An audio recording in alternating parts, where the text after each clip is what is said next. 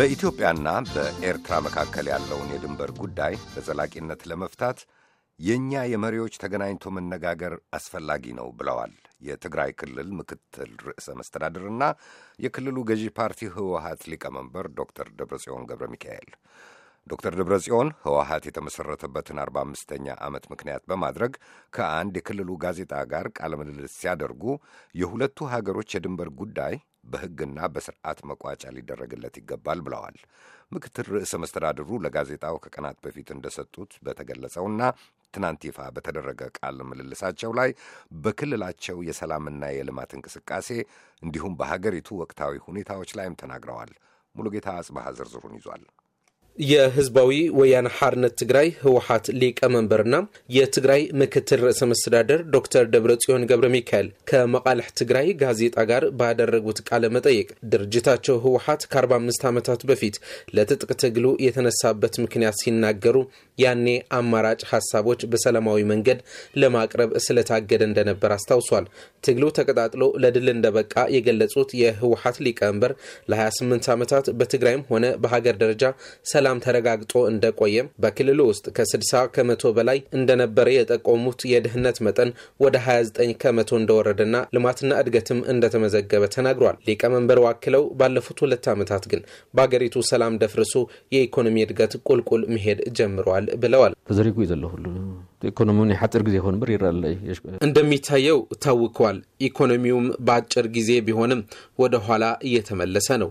ወደፊት ይጓዝ የነበረውን ኢኮኖሚ ነው እየተመለሰ ያለው። ይህንንም እድሜው በጨመረ ቁጥር አስቸጋሪ ነው፣ መርዘም የለበትም ነው እያልን ያለ ነው። ባለፈው 27 ወይም 28 ዓመታት የነበረው ሰላም እኮ በአሁኑ ጊዜ የለም። ያለ ሰላም የትኛው ልማት ነው መፈጸም የሚቻለው ነው ያሉት። የሀገሪቱ ሁኔታ ወደ ባሰ ችግር እንዳይሄድ እየሰሩ መሆናቸው የህወሓት ሊቀመንበር ተናግረው የትግራይ ህዝብና መንግስት ለማንበርከክ የሚደረገው እንቅስቃሴ በህዝብና መንግስት እየተመከተ ነው ብለዋል። ዶክተር ደብረጽዮን በምርጫ ጉዳይ ላይ ሲናገሩ በአሁኑ ጊዜ ላለው የሀገሪቱ ችግር መፍትሄው ምርጫውን በጊዜ ማካሄድ ነው ብለዋል። ብልጽግና ፓርቲ የኢህአዴግ ወራሽ መሆኑን ይናገራል።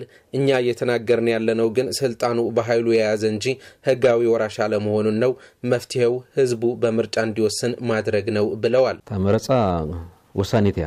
በተባለ በትሕና ሕገ መንግስቲ መዓልቱ አኺሉ ጥራሕ ኣይኮነን? ምርጫው ወሳኝ ነው በተባለው በህገ መንግስቱ በተቀመጠው ብቻ አይደለም። ያለንበት ሁኔታ መጥፎ ስለሆነ ወደ ባሰም ሊሄድ ስለሚችል ከዛም ሊያድነን የሚችል ነው ምርጫ ነው ያሉት። ፓርቲያቸው እየተዘጋጀና እየተንቀሳቀሰም እንደሆነ ሊቀመንበሩ ተናግረው በክልል ውስጥ የሚገኙ የፖለቲካ ፓርቲዎችም ለምርጫ እንዲዘጋጁ ጥሪ አቅርበዋል። የዲሞክራሲን ምህዳር ለማስፋት መንግስታቸው እንደሚሰራና ፓርቲዎቹን ለማገዝም ዝግጁ መሆኑን ተናግረዋል። ከኤርትራ ጋር ስላለው የሰላም ሂደት ሲናገሩ ሰላም የህዝቦች ፍላጎት እንደሆነ ገልጸው የድንበር ጉዳይን በዘላቂነት ለመፍታት ደግሞ የእኛ የመሪዎች ተገናኝቶ መነጋገር አስፈላጊ ነው ብለዋል። ብክልታና ገጽ እታ ሰላም በሁለታችንም አቅጣጫ ለሰላሙ መስራት አለብን። ትክክለኛውን ሰላም እንዲመጣ እንደ ህዝብ ልንሰራ ይገባል።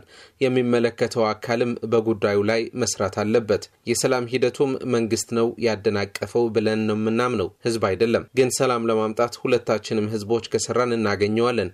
ዛሬ ባናገኘው ነገም፣ ካልሆነ ደግሞ ከነገ ወዲያ እናገኘዋለን። ፍላጎታችን እሱ መሆኑን ያውቃሉ። አሁንም ግን ደጋግመን ሰላሙ እንዲረጋገጥ፣ ዝምድናችን ወደ መደበኛ እንዲሸጋገር እንሰራለን። ያልተቋጩ የድንበር ጉዳይ ይሁን ሌሎች ህግና ስርዓት ይዘው እንዲያልቁ እንፈልጋለን። በጦርነት የሚቋጭ ነገር አለ ብለን አናምንም። ዓለማዊ ህጎች አሉ። በተለይ የእኛ ጉዳይም የዓለም ማህበረሰብ የሚያውቀው ጉዳይ ነው። በተቋማዊ አሰራር መቋጫ ላይ እንዲደርስ ዝግጁ ነን። ስለዚህ በውይይት ተቀራርበህ የሚፈጸም ጉዳይ ነው። ሳትገናኝ የሚያልቅ ጉዳይ የለም። በአሁኑ ጊዜ መገናኘቱ ነው የሌለው ብለዋል። የኤርትራ ስደተኞች ትግራይ ውስጥ እንደፈለጉ መንቀሳቀስ እንዲችሉ ለማድረግ እየሰሩ መሆናቸው ምክትል ርዕሰ መስተዳድሩ ጠቁመው ወደዚህ እየመጡ ያሉት ኤርትራ ውስጥ ያለውን ስርዓት ስላልተመቻቸው በመሆኑ በስደተኞች መጠለያዎች ውስጥ ሆነ በተለያዩ አካባቢዎች እንዲኖሩ እያደረግን ነው ብለዋል። የትግራይና የኤርትራ ህዝቦች በጋራ የሰሩት ታሪክ እንዳላቸው ሁሉ ወደፊትም የጋራ ታሪክ ይሰራሉ ብለዋል። አክለው ዶክተር ደብረጽዮን ናይ ቀደም ታሪክ ኣለና ግን ብናይ ቀደም ታሪክ ይንደልን የድሮ ታሪክ አለን ግን በድሮ ታሪክ መኖር አንፈልግም። አዲስ ታሪክ አሁን ተቀራርበን መስራት አለብን። ከችግራችን እንድንወጣ እነሱም ከችግራቸው እንዲወጡ መገናኘት አለብን። አብረን እንድንለማ መጠጋጋት አለብን ነው ያሉት። ዶክተር ደብረጽዮን ቃለመጠይቁን ያደረጉት የካቲት 11 45ኛ ዓመት ምክንያት በማድረግ ቀድሞ ያካሄዱት እንደሆነ ያገኘነው መረጃ ያሳያል። የህወሀት ሊቀመንበር ይህንን ትናንት ለህዝብ ይፋ የተደረገው ቃለ ምልልስ ከሰጡ በኋላ የኤርትራው ፕሬዚደንት ኢሳያስ አፈወርቂ በሀገራቸው ቴሌቪዥን ባደረጉት ቃለ ምልልስ በአሁኑ ጊዜ በአፍሪካ ቀንድ አካባቢ ለሚስተዋለው ትርምስ ችግር ሁሉ የህወሀት መሪዎችና የውጭ እጆች ያሏቸውን ኃይሎች ተጠያቂ አድርጓል።